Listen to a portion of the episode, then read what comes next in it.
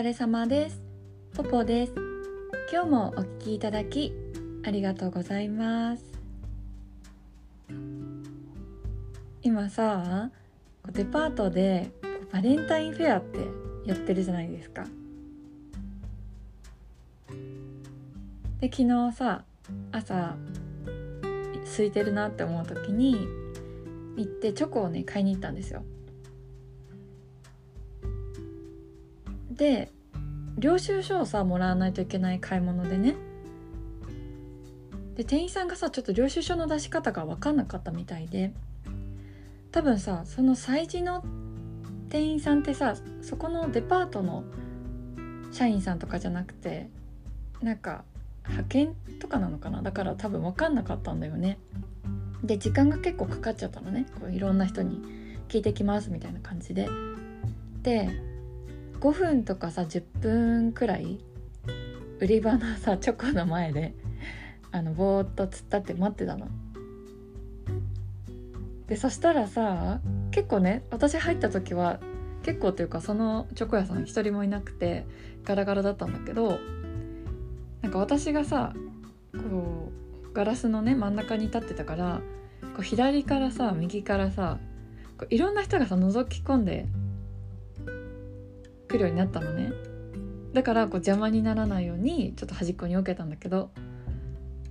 そしたらさなんか人がなんか人を呼んでねそこのコーナーがなんかバーゲンセールみたいになっちゃったの。でまあそこさ有名なチョコのブランドだったんだけどもう人が人を 呼ぶからさみんななんか「何何?」みたいになっちゃってさそういう風になっちゃうんだろうね。でさ他の買い物をねあ無事領収書もらってでその混んでるお店を後にして他のさチョコ屋さんでも買い物したかったからちょっと買い物して終わってさ帰りにさまた通ったらさそこガラガラだったの。でね私ねこういうことすっごいあるのね。こう自意識過剰すぎて言われるんだけど これね本当なのねあの福の神っていうらしいんだけど、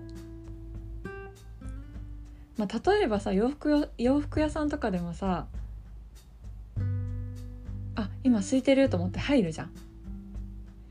で、まあ、洋服をさ見たり店員さんと話したりしてると絶対混んでくるのね。でこれ便利なのは買わない時はさそのままその隙に逃げら逃げられるんだけど他のお客さんがさ来たらさそっちに気を取られるじゃん？だから「あまた来ます」って言って逃げられるんだけどあとさ 今日何の話って感じかもしんないけどあとさ私ね道もめっちゃ聞かれるのよ。ただ歩いてるだけで。私もさ暇の時は全然教え教えてなんか携帯で調べたりして普通に案内するんだけどさしかもさこれ海外でも聞かれるんですよバンコク共通なの。でさ私旅行者だからさ道とか全然 こっちが教えてほしいくらいだからさ分かんないんだけどまあ一人で行くことが多いからもしかしたらこう現地のに住んでるアジア人だと思われるのかね？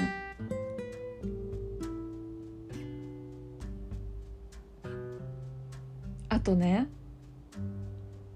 夜とかさレストランとか、まあ、ご飯屋さんとか行くじゃん。そしたらね近くにね絶対誕生日の人がいるの。あの知り合いとかじゃないんだけど普通にご飯食べてたりしたらなんか隣のテーブルでさハッピーバースデーみたいな感じでケーキを 運ばれてきたりしてだからこっちもさ「おめでとうございます」とかやるじゃん。なんかそういうのに出会う確率が半端なく高いんだよね私。なんか今日何の話って感じだったかもしれない けど今日もお聴きいただきありがとうございました。ご意見ご感想ご相談のメールをお待ちしております。メールアドレスはエピソードの概要欄に貼ってあります。ぜひメールお待ちしております。